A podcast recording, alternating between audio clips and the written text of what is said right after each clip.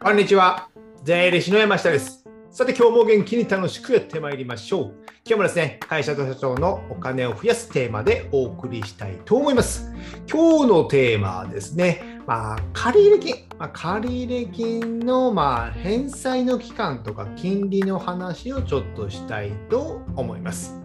あのどっちの料理しようじゃないんですけども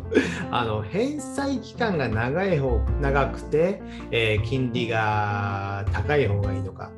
あとね返済期間が短くて金利が安いの方がいい安い方がいいのかっていうね、まあ、どっちがいいっていうねまあね、えー選択があるかとは思うんですけども、まあ、正解はないんですよ正解はないんですけどもそういったね、えー勉強をね、まあ、僕の主張を交えてしたいかなと思います。じゃあね、えーどっちがいいのかなという話になると、まあ、答えを僕の答えをまず言いますと、まあ、返済期間が長い方がいい。返済期間が長い方が僕は良いと考えております。まあ、理由はですね、まあ、僕がいつも言っている、まあ、いつも多く現金を手元にどれだけ持っておくか。どれだけ現金を多く持っているかっていうのが非常に経営では大事だからということが理由です。じゃあですね、えその理由を交えて、どんな、なんでね、えどんな理由があるのかね、もう詳細に解説していくんですけども、まずね、まあ、おさらいとしてですね、返済期間とは、借入金の返済期間とは何ですかというなんですけども、まあ、これはね、社会の説法ですけども、まあ、借り入れを返済する期間、そのまんまなんですけども、まあ、3年とか、通常だったら運転資金は5年とか7年が多くなったりですね、あと設備総投資みたいな感じで、なんかもう大きなものを買うと10年、15年とかもあったりするんですけども、この返済の期間を言います。基本はね、事業融資の場合は、元金均等返済みたいな、元金で均等払いなので、例えばですね、600万円お金を借りました。で、返済期間、返済期間が5年ですよってことは、5年かける12ヶ月で、まあ60ヶ月あるじゃないですか。これを60ヶ月を600万円で分割で払う。っていうことなので、毎月10万円の元金、まあ、元本とかですね、言いますよね。これプラス利息を払う。感じが元金均等返済みたいな感じですね。これが通常ですね。ただ逆にですね、住宅ローンとかいう場合は、えー元利均等返済とかね、元利均等払いとか、元利って書いてね、えーなので20万とか、もう決まった利息と元金込みで20万みたいな感じで、で、決まってその20万を毎月払うみたいな感じですね。どっちがいい悪いはないんですけども、まあ、元金均等返済。が元金均等払いの方が、まあ、利息は少ないっていうんですけども、まだ10年、20年で見ればそんなに変わるのかなと思うんですけども、事業用では元金均等払い。で、えー住宅ローンとかではね、毎月一定額、元利均等みたいな払いが多いかなと思っています。まあ、これは、この辺はまあ大丈夫ですかね。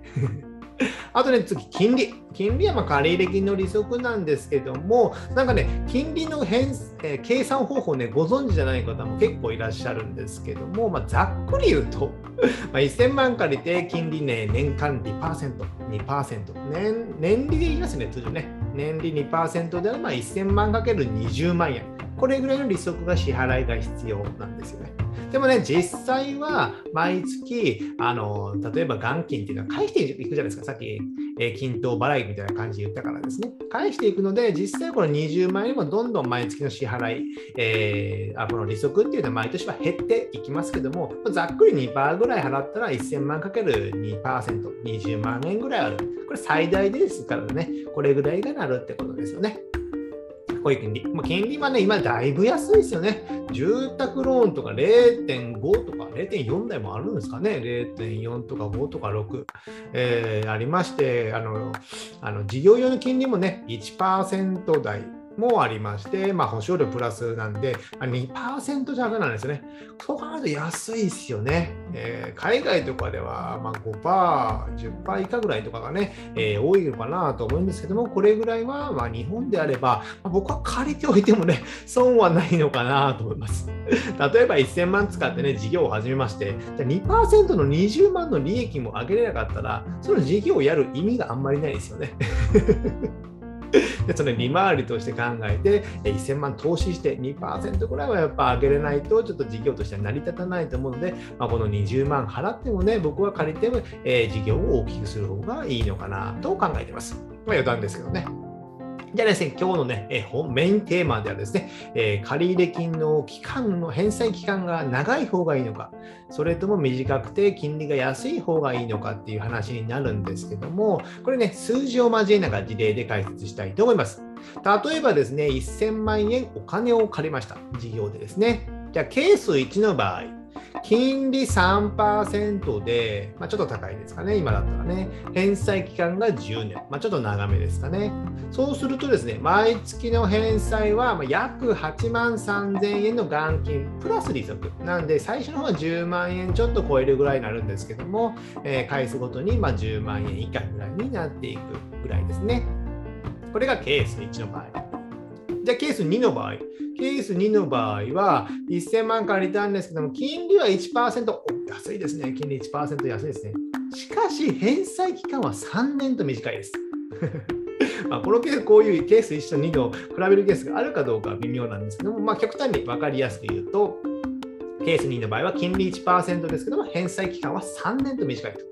ということは、毎月の返済額は3年で割る割り返しますので、まあ、27万7千円約ですね。プラス利息なんで、最初は30万円弱ぐらいですかね、払う、返済するぐらいになります。でも3年で返し切るってことですね。じゃあ、このケース1000万円借りてですね、ケース1の場合とケース2の場合、皆さんどっちがいいですか？皆さんが、えー、あなたがね、社長をされていて、あなたの会社で銀行からこういう提示がありました。あなたはどちらを選びますか？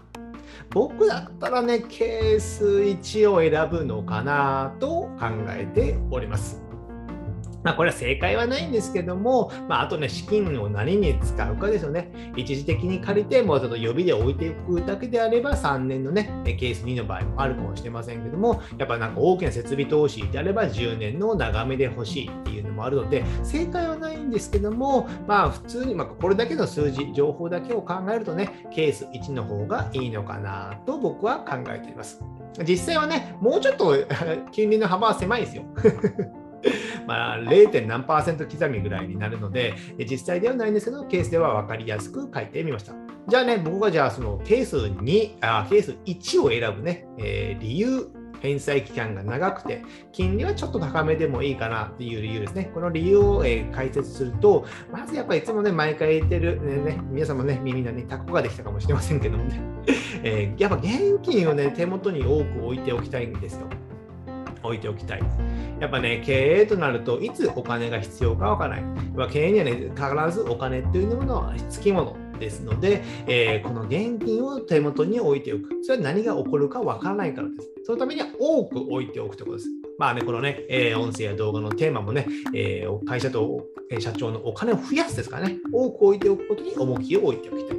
ね。なので、まあ、その返済期間がケース1の場合とケース2の場合と、毎月8万3000円返すのか、毎月27万返すのかだと、まあ、20万以上返済額が違うじゃないですか。借りた金額は一緒もであってもですね。ということは、1年間で12ヶ月なので、240万、ケース2の場合、お金が減るんですよ。まあ、返してるだけなんですけどね。返してるだけなんですが、減る。極端な話、えー、ケース1の場合は240万、お金が減らないってことなんですよ。この2つをね、比較するとですね。でそれそういう場合はやっぱ現金を多く手元に置いておきたいから、えー、ケース1の場合を選ぶということです。で、2番目は、まあ、次にやっぱいつ借りれるかわからないからってことです。次に疲れるのかわからない。例えば今、まあ今ね、2021年の10月なんですけども、ね、今じゃあ今年、今日借りました。今日借りました。で、えー、返済期間3年ですぐ終わったのはいいんですけども、じゃあ3年後か2年後とかにもう少し必要になったので貸してくださいという時に、その時決算の2年後とか3年後の決算書の内容が良くなかった。だったら借りれるかどうか分かんないんですよ。分かんない。まあ、実際はね、この返済実績があるので、借りれる可能性はあるんですけども、借りれるかどうかは分からない。でも10年で借りてる場合あ、10年の返済期間の場合は、まだ3年過ぎてもね、残り7年もあるんですよ。7年あるってことは7年分、700万あるわけ、まあ、700万ぐらいね、えー、返済してないので、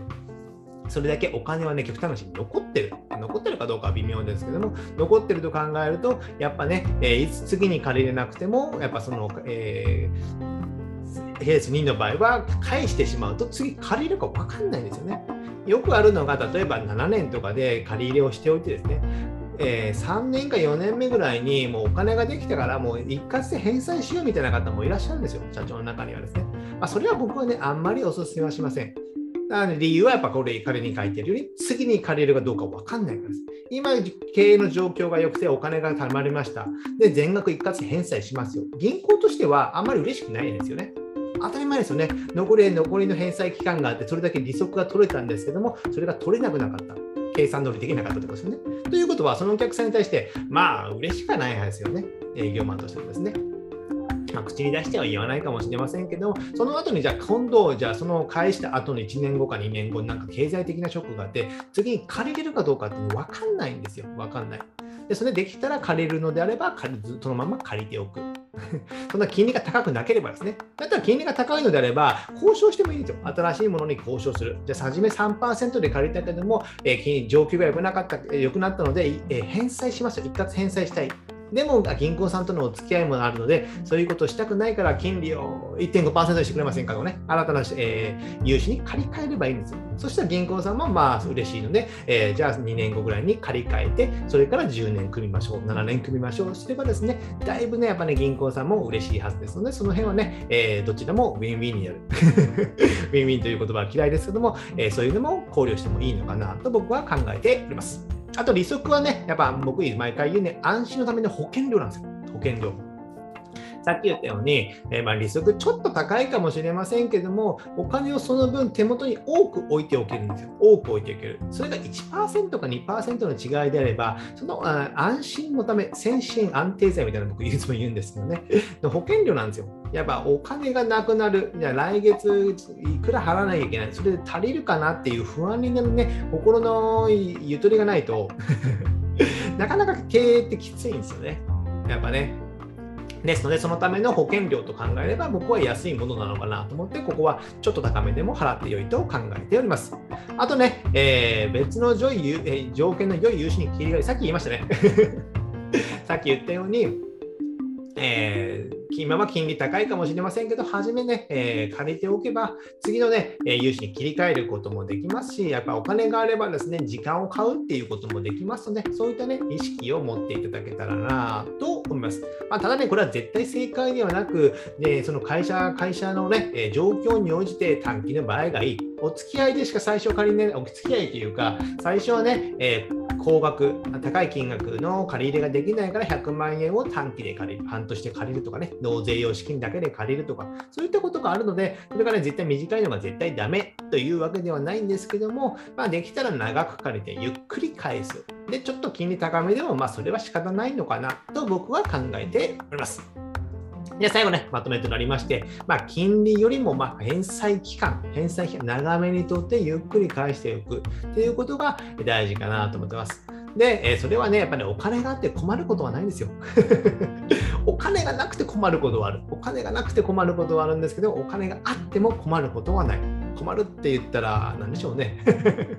まだ金利が高くなって、ちょっと払うってことぐらいですかね。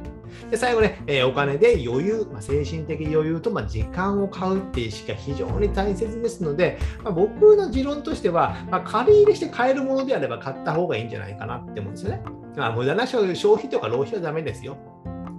キャッシュもあるけど、お金もあるけど、借り入れもできる。であれば、借り入れをして買った方がいいんですよ。じゃあ、その残り、今持ってるキャッシュ、お金っていうのは別のことに使えるからですね。ですので、えー、お金で精神的な余裕と時間を買うことによって、えー、またね、いろんなビジネスの幅が出てきますので、その辺もね、えー、考えていただけたらなと思います。今日はですね、借り入れの返済期間と金利どっちを取りますかというテーマでお話しました。じゃあ最後ですね、えー、告知といたしまして、僕がですね、こういったお金や税金の話をですね、えー、この今はね、音声やブログで、あ音声や動画で配信しておりますけども、これはですね、えー、ブログで解説しております。テキストですね、テキストで解説しておりまして、えーねえー、この音声をまテキストにした、まあ、文章にしたものなので、まあ、音声や動画とか見れない場合、まあ、テキストで読んだ方がね、楽な方の場合はね、ここにね、えー、いろいろ書いてありますので、こちらね、結構いい感じにまとまっておりまして、え、動画もついていますのでね、読んでいただけたらなと思います。あとですね、えー、僕はですね、Amazon の電子書籍である Kindle で、Kindle で電子書籍をいくつか出版しております。決算書関係の本が主なんですけども、こちらですね、小さな会社の決算書の基本的な考え方、考え方とかね、決算書の見方とか、売上経費や売上や経費の考え方をね、書いた本になりますので、結構ボリューミーな本になっておりますので、えー、コスパ的にも良いかと思いますので、ぜひダウンロードしていただけたらなと思います。じゃあ今日はこれぐらいにしたいと思います。ではまた次回お会いしましょう。さよなら